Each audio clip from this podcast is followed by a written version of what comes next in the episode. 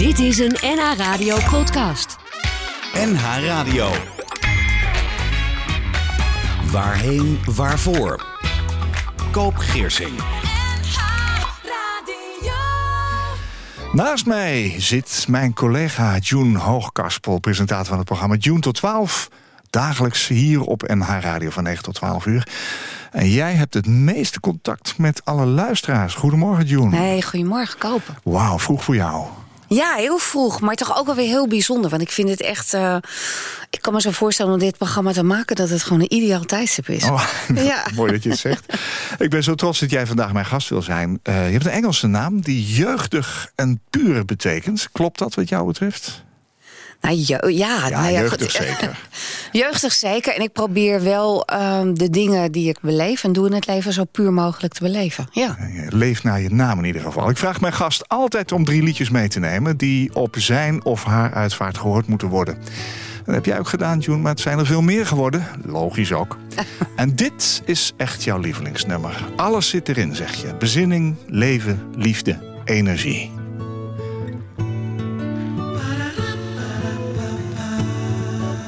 Earth, Wind and Fire. Mag ik meegillen? Ja hoor, jouw levensreis, June. We gaan het zo horen, hè? I thirst but never quench. I know the consequence. Feeling as I do. We're in a spinning top. Where tell me will it stop? And what am I to say? Music book that only few can look, and I'll write a song for you.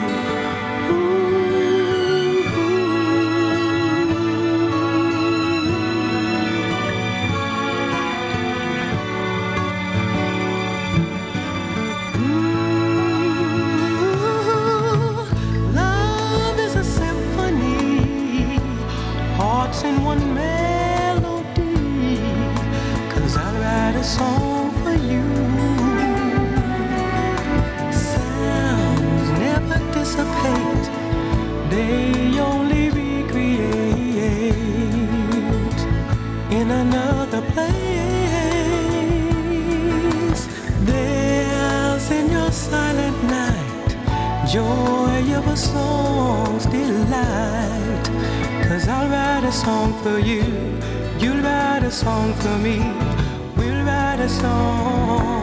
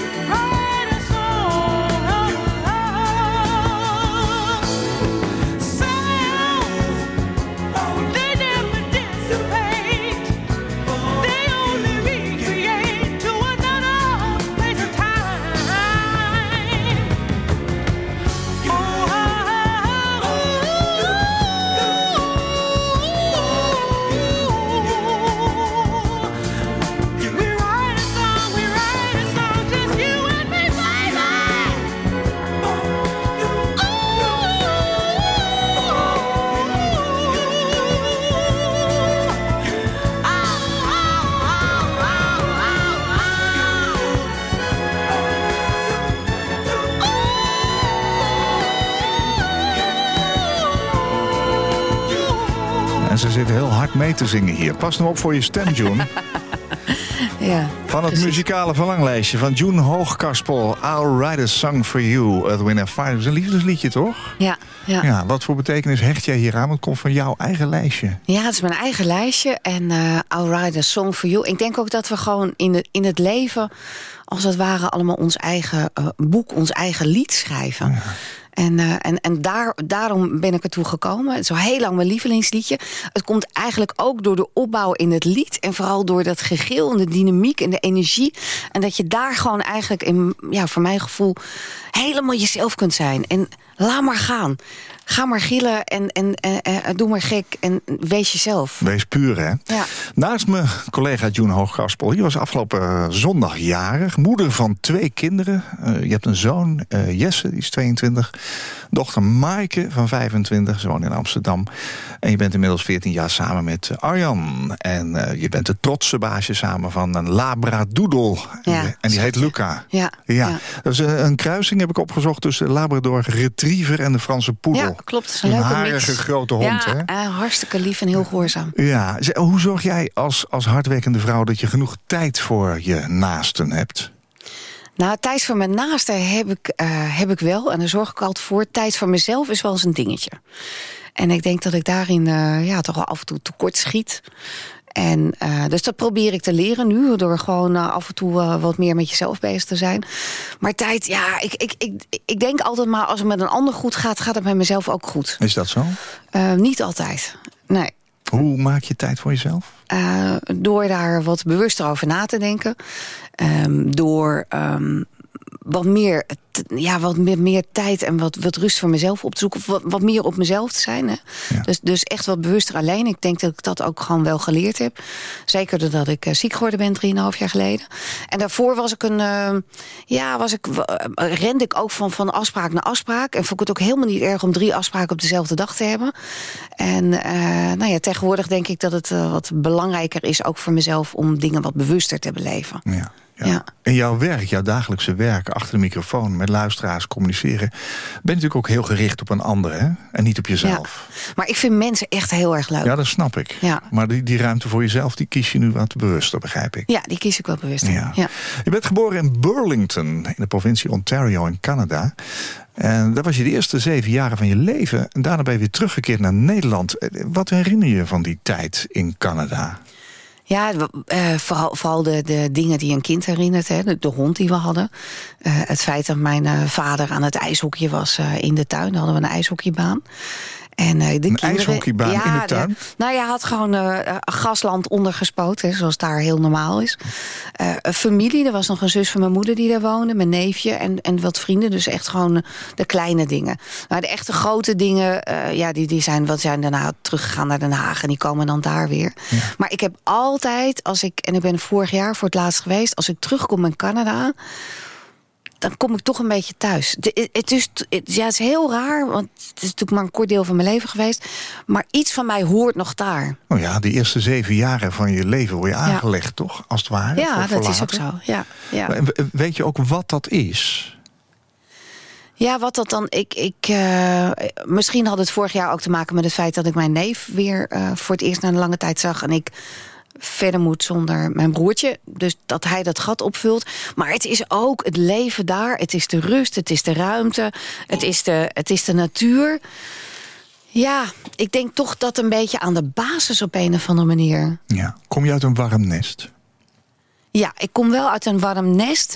Maar ehm, ik kom ook uit een nest waar ehm, toch wel door mijn vader en moeder eh, eh, te veel ruzie was. Ik denk dat dat mij niet helemaal goed gedaan heeft. Is dat zo? Ik heb, ja, zonder er heel erg over uit te wijden. Ja, mijn vader was wel eh, niet heel erg makkelijk in de omgang. En dat, ja, dat heeft er toch wel voor gezorgd dat ik op een of andere manier daar nog steeds. Ik kan heel slecht tegen ruzie. Ik zit heel graag gewoon met mijn muur. Naar in ieder geval een dichte, dichte wand of zo. Ik, ik zit het liefst altijd op een plek die een beetje strategisch is... zodat ik alles en iedereen in je de gaat gaten altijd in de kan hoek houden. zitten in een restaurant, zodat je de rest zeker. kan zien. Ja, ja, ik keek even of achter mij de deur open was, maar dat is niet zo. Ja, het- mijn vader was wel altijd, er waren wel, eh, de deuren waren altijd geopend. Hè, dus iedereen kon altijd mee eten, en vriendjes en vriendinnetjes. En mijn vader was altijd leuk in voor gekke dingen. Maar aan de basis eh, zorgen dat, dat vader en moeder eh, nou ja, gewoon elkaar gelijk geven en op één, zeg maar één blok vormen naar Harmonie. de kinderen toe. Nee, dat harmoniegezin, dat, eh, ja, Nee. Dat, nee, dat heb ik wel gemist. Ja, je vader leeft nog. Ehm, toen ik met Pasen, afgelopen Pasen... een speciale uitzending met afscheidsmuziek samenstelde... toen liet je mij weten dat je de afgelopen tien jaar... van zeer dichtbij veel en intensief verdriet en verlies hebt meegemaakt. En vandaar dat je best wel nadacht bijvoorbeeld over muziek bij je eigen uitvaart. Ehm, bijna 29 jaar geleden schreef je toen... verloor jouw beste vriendin haar man Menno. Die was 38. Eh, darmkanker had hij. En door te zien hoe ziek hij was en uiteindelijk overleed... drong het tot je door dat je als mens machteloos kan zijn. Die dood kwam toen heel dichtbij. Wat deed zijn overleden met jou? Weet je dat nog? Nou, ik weet wel dat hij... eh, hij was heel jong. Hij was eh, 38 dat hij overleed. En ehm, ja, het drong eigenlijk gewoon tot me door dat je... En dat had ik nog niet zo bewust meegemaakt... dat mensen ook gewoon op jonge leeftijd eh, kunnen overlijden. Ik weet wel dat ik op de lagere school... zat Mark de Koning bij mij in de klas... en die kreeg leukemie en die overleed inderdaad. eh, kort nadat hij verhuisd was. Dus dat ik, eh, hoe kan het dan een kind gewoon van je eigen leeftijd... Ja. dan eh, nou ja, uit het leven eh, wordt weggehaald? Eh, maar bij Menno zag ik echt gewoon aftakelen. Die had echt gewoon vreselijke vorm van, eh, van darmkanker. En toen dacht ik, jeetje, dit, dit kan toch niet waar zijn? En zeker voor mijn vriendin, eh, kort daarvoor getrouwd met hem. En eh, ja, dat, dat heeft wel diepe indruk op me gemaakt. Maar als het dan nog dichterbij komt... als het dan werkelijk gaat om je eigen familie... en dat het gewoon niet gaat om je, om je ooms en tantes... maar ook om, eh, om eh, jongere mensen... ja, dan, dan denk je wel van... oké, volgens mij moet je echt gewoon heel bewust leven. Ja. Dat heb je er wel van geleerd. Dit jaar was het tien jaar geleden dat je moeder overleed. Je Ja. moeder Tineke. Zag je dat aankomen? En nee, dat zag ik niet aankomen. Mijn moeder had altijd last van, eh, van astma.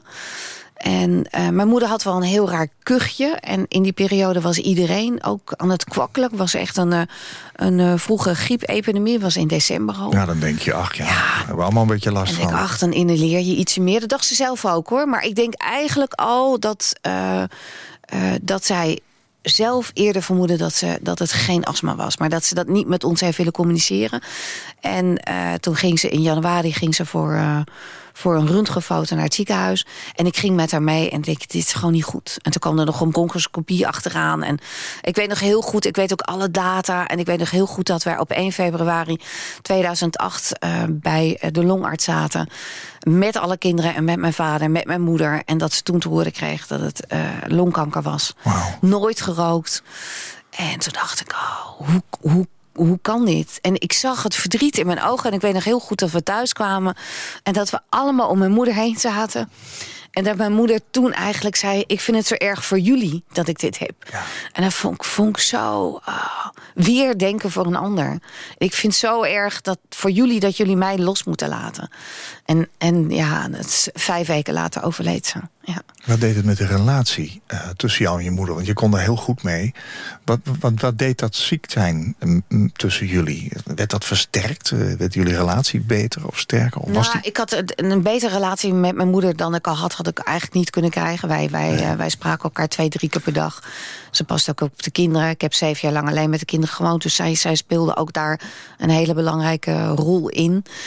En eh, ik, ik, heb nu, ik zag voor het eerst in mijn leven wat daadwerkelijk een, een, een sterfproces doet met mensen. En ik heb het helaas daarna nog een keer zo intensief beleefd. Je ziet dat iemand zich ook eh, een beetje terugtrekt en zich gaat afzonderen. En een beetje teruggeworpen wordt op haarzelf. Ik heb met haar hele intensieve momenten beleefd. Ook heel kort voor haar overleden. Eh, namelijk, June, pak even een briefje. Ehm, want ik heb nagedacht over de muziek. En dan zeg je, goh, mam. Ik bedoel, dat duurt nog, duurt nog maanden, misschien Ja, dat- jaren. En, dat wil je eh, graag voor je uitschuiven ja, twee natuurlijk. dagen later overleed ze. Ja, je hebt Dus- samen met je moeder die muziek ook samengesteld. Ja. Hè? Van, van haar plechtigheid. Ja, ja. En, eh, en, en de week voordat zij overleed zijn we met, met het hele gezin... eh, zijn we naar Limburg gegaan in een huis. Dat wilden zij graag. Dus we hadden allemaal eh, alle wintersportverhalen, plannen afgezegd. Want dat doe je natuurlijk met je moeder. Ja. En ze zat dan het zuurstof. En we hadden een huis uitgezocht dat zij op de begaande grond kon blijven slapen. En, en toen hebben we op een gegeven moment ook met de drie kinderen met haar zitten praten. Mijn vader was er niet bij. Mijn vader wilde er ook niet aan. En toen heeft ze ons kinderen verteld dat ze gecremeerd wilden worden. Nou, we vroegen haar, mam, wat wil je eigenlijk? Stel dat het over een tijd zover is. Ik dacht, ik wil begraven worden. Maar ze wilde gecremeerd worden. En dat vond ik moeilijk. Ehm, want dat zou, ja, dan was het lastiger om echt in mijn beleving naar een plek toe te gaan. En, eh, maar het was haar wens, dus je- tuurlijk, je, je gaat er, eh, je gaat ermee eh, akkoord. Ja, ik bedoel, je hebt niks in te brengen. En toen dacht ik, oh, dan denk je dat je al heel veel weet van iemand, maar nog niet alles. Nee. Nee. Nee. nee. In die muziek die je hebt samengesteld staat een heel mooi stuk. We gaan even aan haar denken. Ja, ja.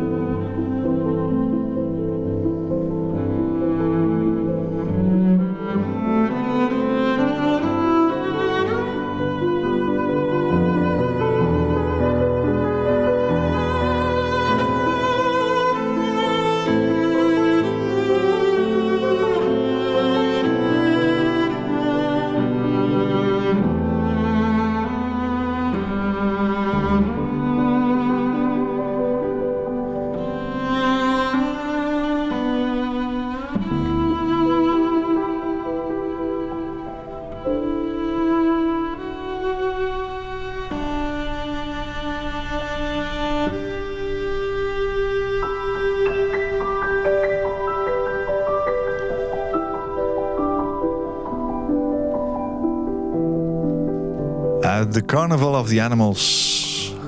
Camille Saint-Saëns. The Swan, gespeeld door ja, dat is een briljante eh, cellist. Yo-Yo Ma. Hij is Amerikaans-Chinees. Met op de piano Catherine Stott.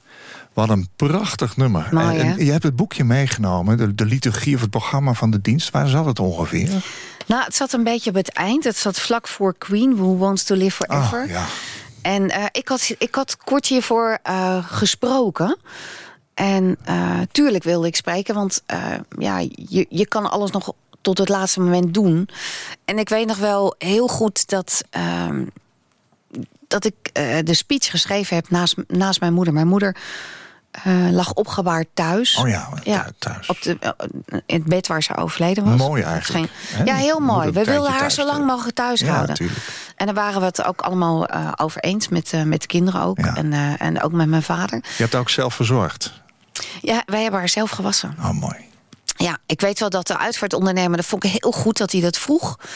Eh, die, die deed iedere keer een, een stap terug. En die voelde natuurlijk ook wat willen ze wel, wat willen ze niet. Het was ons toch uiteindelijk na vijf weken een ziekbed heel erg overvallen. Was mijn collega Jacob van Putten. Ah, hij is Ik weet dat hij luistert. man. Ja, oh, echt waar? Oh, hij heeft dat heel goed gedaan. Hij heeft ook op een gegeven moment vroeg je aan ons: wil je een vingerafdruk van je moeder? Ik denk, oké, wat kunnen we hiermee? Denk ik wel alles van mijn moeder.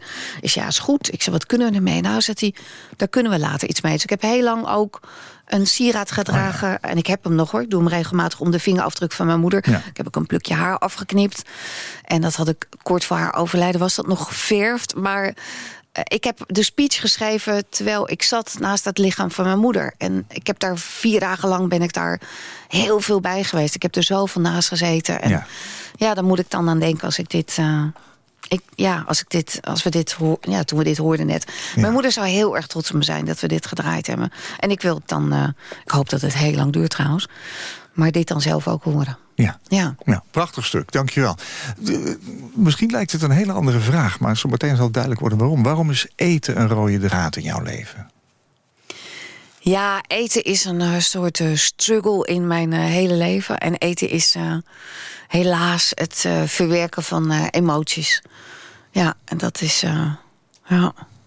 Ik, ik krijg het steeds meer onder controle. Ik heb het heel erg onder controle gehad. ziet er maar dat- fantastisch uit hoor. Dus, eh, Nou, maar het is veel minder geweest. En dat Ja. is wel de redding in mijn leven geweest. Maar dat Je- komt misschien zo meteen. Nou ja, je hebt veel ervaring met afvallen, begrijp ik. Je bent zelfs een tijdje samen met luisteraars aan de lijn Ja. gegaan. Dat is ook heel bijzonder dat je dat gewoon weer deelt. En je slaagde er op een gegeven moment zelfs in om maar liefst eh, 25 kilo eh, te verliezen. Nou, dat vind ik heel erg knap. Maar die beslissing, wat jij zegt, heeft dus ook jouw leven gered. Ja. Hoe zat dat dan? Ja. Ik, eh, nou ja, goed, eh, bij e- emoties heb ik de neiging om dat, om dat weg te eten, om dat weg te Ja. snoepen. En op een gegeven moment ging mijn dochter, eh, die ging stage lopen in Barcelona. Die deed hoge hotelschool. En, eh, en zij ging weg en ze was eigenlijk in het begin ontzettend ongelukkig. En ja, als je kinderen, tenminste dat heb ik, als die kinderen ongelukkig zijn, dan denk ik, oh, oké, hoe ga ik dit doen? Ik kon haar niet helpen. Ik moest het voor het eerst echt helemaal loslaten. Ik kon ze niet helpen. Eh, mijn kinderen. eh, en eentje had ik er nog thuis.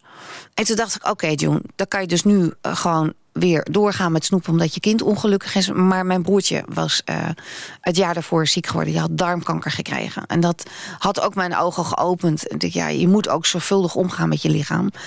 En eh, je moet ook heel veel mazzel hebben. Daar ben ik ondertussen ook wel achter. Maar je moet je lichaam ook wel proberen goed te verzorgen. En toen ben ik eh, bewust gaan afvallen met een coach. En dat heeft ervoor gezorgd dat ik 25 kilo inderdaad was afgevallen in een half jaar tijd. En vooral die, die drive, die discipline, die energie. Eh, ja, dat, dat heeft me zoveel credits ook gewoon mentaal opgeleverd. Alleen toen kreeg ik in eh 2000, eh, even kijken, 15. Ja, dat is eigenlijk nog maar kort geleden. Drie jaar. Ja, drie jaar. Een aanval van galsteen, omdat ik nou ja, te veel was afgevallen in een korte tijd. En toen kwam ik terecht in Gooi Noord bij de eerste hulp met die aanval van die galstenen. En toen zagen ze alleen op de echo zagen ze nog iets anders. En toen zei ze: Goh, misschien moeten we aanvullend onderzoek doen, want we zien nog iets. En toen ging ik de scan in. En ik weet nog precies dat ik dacht: het kan niet zo zijn dat ik tegelijk met mijn broer deze ziekte heb. En uiteindelijk terug naar de eerste hulp. En toen kwam, behalve die eerste arts die ik gezien had... kwamen er nog twee andere artsen aan. Dus op een gegeven moment zag ik drie witte jassen binnenkomen. En ik, oh, oké, volgens mij gaat dit helemaal verkeerd.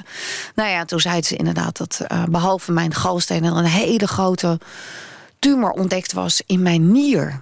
En ik in mijn nier. Ik, ik heb nergens last van.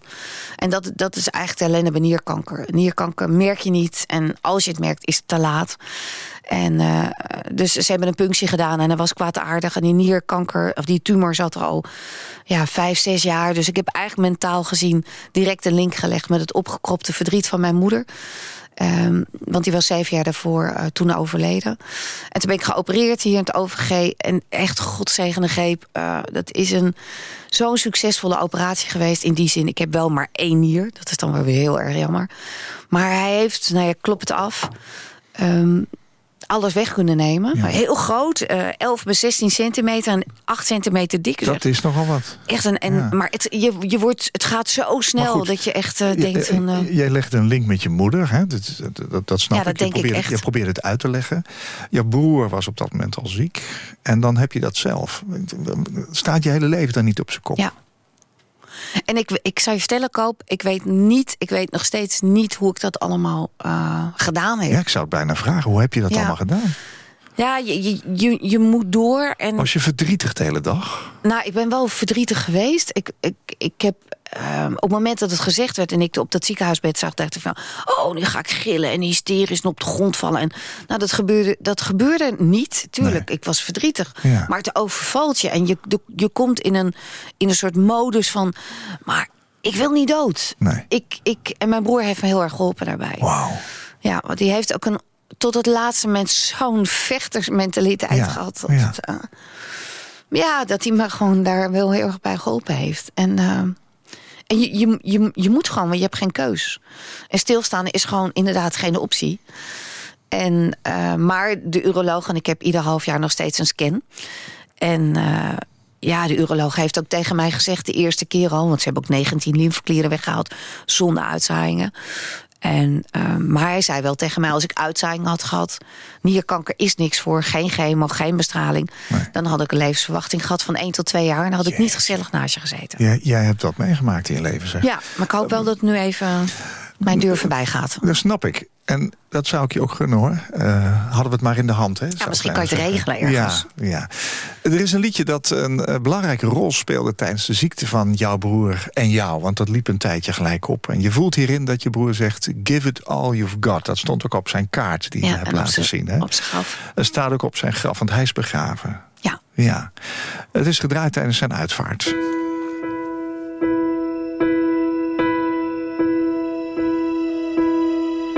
Can almost see it. That dream I'm dreaming, but there's a voice inside my head saying, You'll never reach it. Every step I'm taking, every move I make feels lost with no direction. My faith is shaken, but I, I gotta keep trying gonna give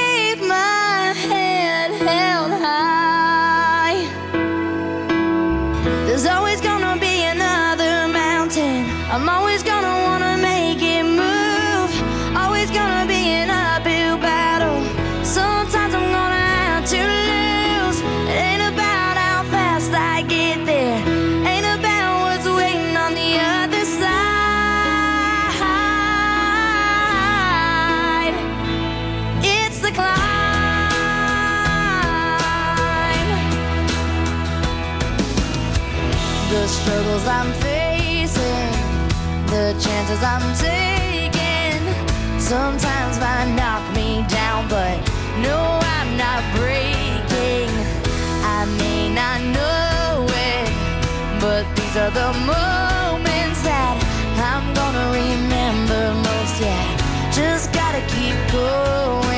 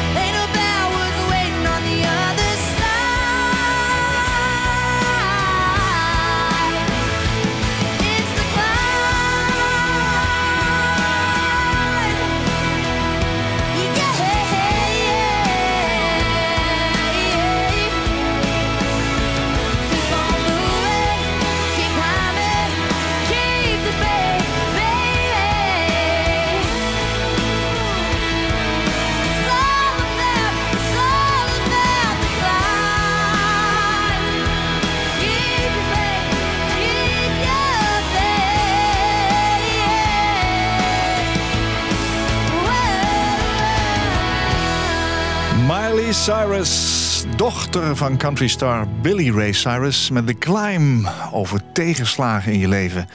en hoe je die moet overwinnen. Blijf die bergen beklimmen.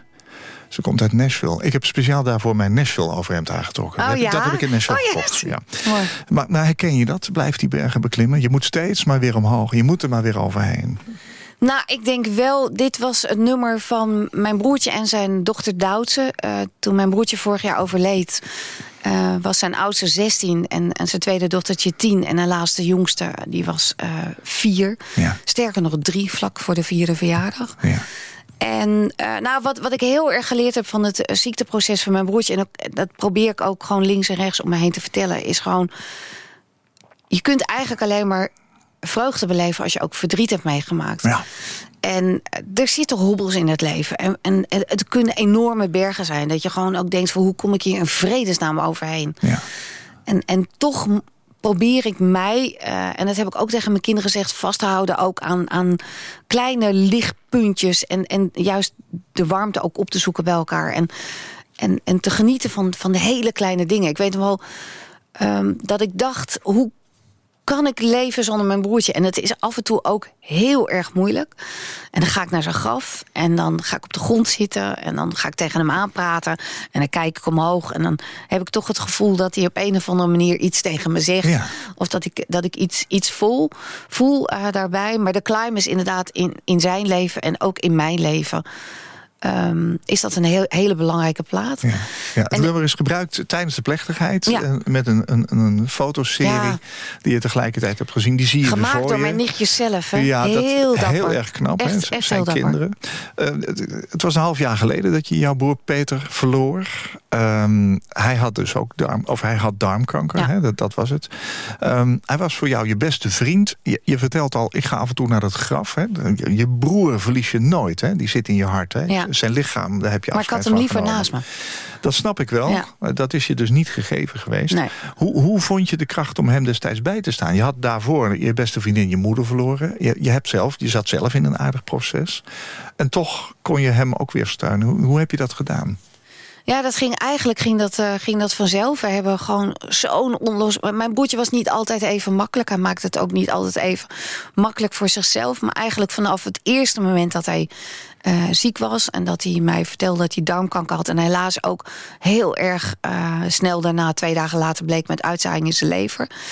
Ehm, hebben wij zo'n onlosmakelijke band gehad met elkaar. En stuurde die. Ik zag hem bijna iedere dag. En als ik hem niet zag, dan stuurde hij wel appjes.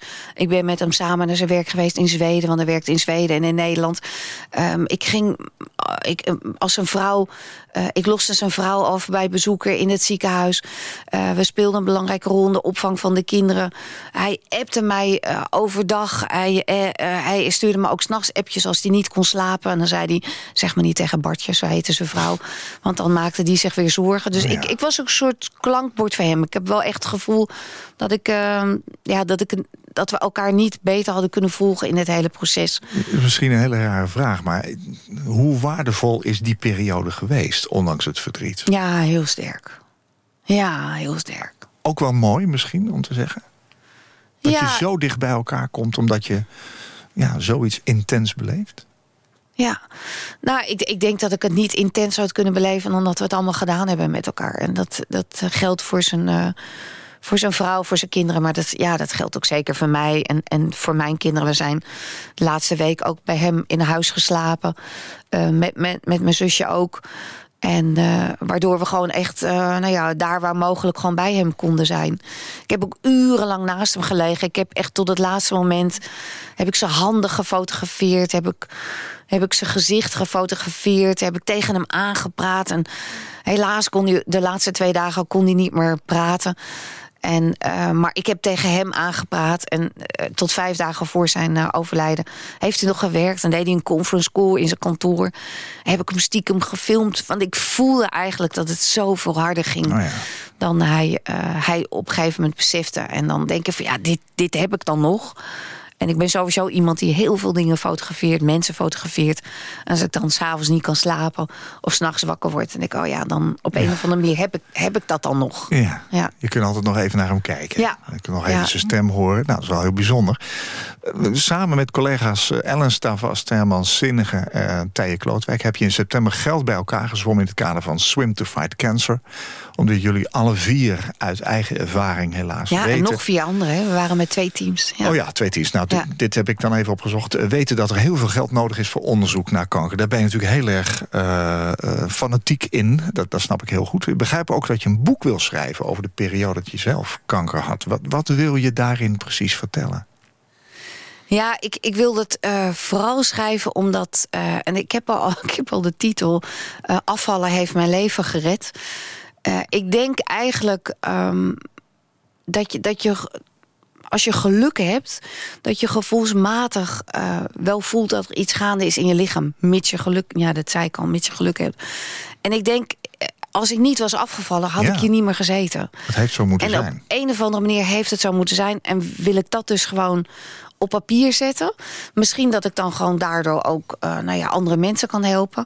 Maar, maar ook wel gewoon voor mezelf om, om het op een of andere manier daar ja, nog meer positieve dingen uit te halen. En, en sterker nog, ik heb er ook wel eens over nagedacht. En dat weet mijn broertjes, vandaar dat ik ook vind dat ik het moet doen. Ik zou wel eens een dag willen organiseren, een symposium. Eh, of het nou wel of niet met het werk te maken heeft. We kunnen ook misschien samen iets doen op de radio. dat we daar een soort speciale dag van maken. Maar buiten het werk ook. En dat zou ik dan graag willen doen. Inderdaad, in, in, het, in het bos waar mijn broer zijn uitvaart was. En dat was op de grens van de huizen. Waar dus allemaal sprekers bij elkaar komen. Eh, eh, zodat mensen verder kunnen met hun verdriet. Want wat ik wel gemerkt heb zelf... en dat, dat weten we natuurlijk ook eigenlijk wel... in het begin vraagt iedereen hoe is het met je... en dan mag je ook over je broer praten. En dan, maar op een gegeven moment, en het is logisch... gaat iedereen ook gewoon verder Ja, met de normale ja. dingen van het leven. Ja.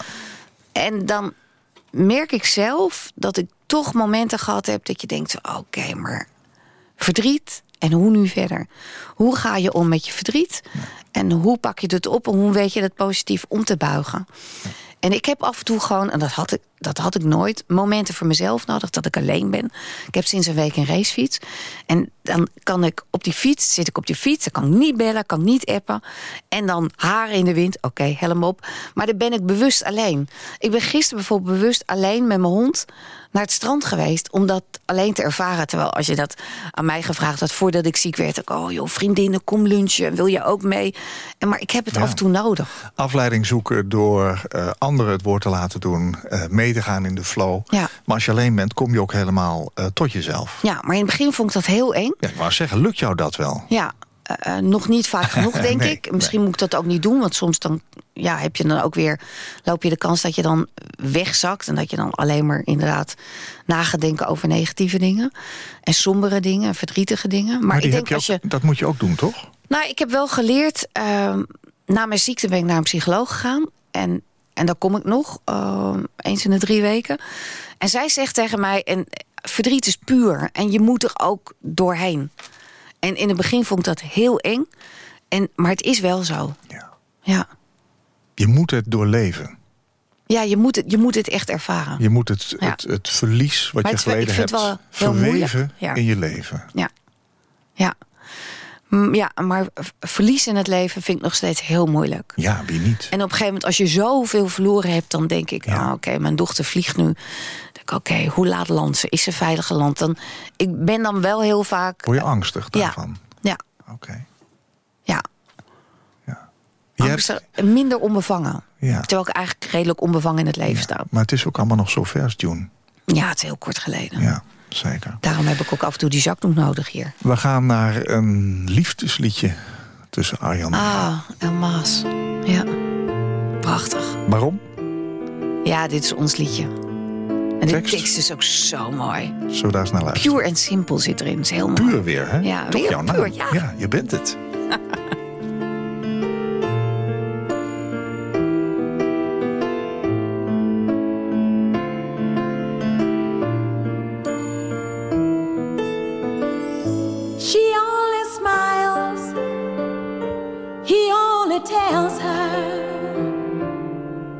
That she's the flowers, the wind,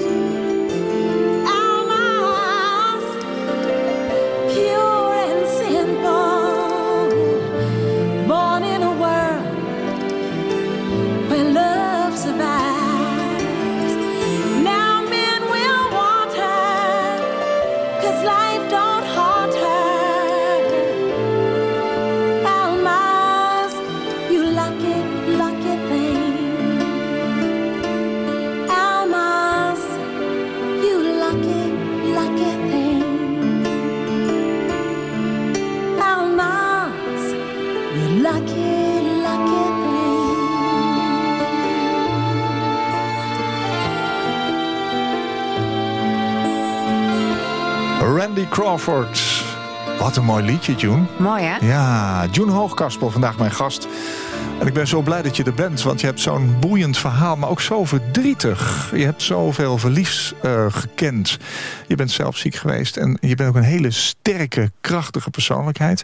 Eh, je bent er voor anderen, maar ben je er ook voor jezelf, heb ik je straks gevraagd. Ja, dat steeds meer. Ja. Ehm, ja, hele rare vraag.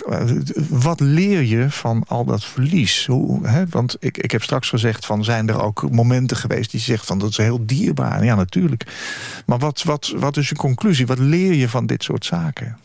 Nou, door alles wat eh, verlies is en, en, en ziekte heeft het me inderdaad eh, veel gekost. Maar het heeft me ook alweer heel veel mooie dingen opgeleverd. Ik denk dat ik gewoon wel ehm, nou ja, bewuster eh, met mezelf eh, bezig ben. Dat ik ook af en toe kruisen zet in mijn agenda. denk ik, oké, vlieg niet van het een naar het ander. Maar eh, doe ik af en toe een keer niks. Het enige wat ik wel een beetje op moet letten... is mijn telefoonverslaving. Oh, die heb ik- je? Ja, ik heb wel een telefoonverslaving. Ja, ik, ik app te veel en, en ik zit te veel op mijn telefoon. Maar wat je, wat je ervan leert, wat ik ervan geleerd heb... en wat ik gewoon ook mijn kinderen leer... is eh, probeer gewoon, als je verdriet meemaakt... en verdrietige dingen meemaakt... probeer dan ook te denken aan positieve dingen. En als ik zie hoe sterk de kinderen van mijn broertje zijn... eh, ik ben op dit moment Emma aan het helpen... dus de oudste die doet het eindexamen HAVO... met haar profielwerkstuk. Zij heeft zelf gekozen voor het onderwerp de dood. Oh jee. En ik, oh, ik dacht in het begin, denk, nee, Em, ik bedoel, je vader is vorig jaar overleden. Eh, maar zij, eh, zij legt dan, eh, nou ja, zij zoekt de verschillende rituelen uit bij de verschillende religies. En, en dat Ik heb vind een boekje zo voor haar. dapper. Ja? Ja, ga ik je sturen. Oh, heel Ja, graag. Zeker. Dus dat is heel dapper. En mijn broertje heeft mijn, mijn dochter heel erg geholpen met haar profielwerkstuk, want het lag binnen zijn vakgebied. Ik help nu Emma daarbij. Dus ik ben voor het eerst in mijn leven naar het Uitvaartmuseum geweest van de week. Naar, op de Nieuwe Ja, Oosterbegraafplaats. Nieuwe Ooster, ja.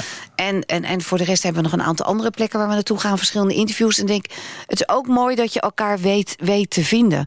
En ik hoop ook gewoon dat ik ehm, nou ja, binnen mijn radioprogramma... eh, in de aanloop naar jouw programma eh, heb ik van de week gevraagd aan luisteraarschool... eh denken jullie wel eens na over je uitvaart? Heb je dingen geregeld? En als ik zag wat er binnenkwam aan telefoontjes en aan de app... en mensen zijn er wel bezig, maar er is altijd natuurlijk een... ja, toch een beetje een taboe, hoewel ik denk dat het natuurlijk Nou, het is wel veel... een lastig onderwerp, toch? Ja, nou ja, ik denk vooral, Ja, maar dat had ik zelf ook een beetje. Ik ging dit voorbereiden om te luisteren naar, naar de muziek. En sommige platen denk ik, oh ja, tuurlijk, die wil ik hebben. Andere, op een gegeven moment had ik ook gewoon te veel platen die ik aan het beluisteren was. En dan denk ik, oh ja, maar ik wil wel dat het nog heel lang duurt voordat het zover is.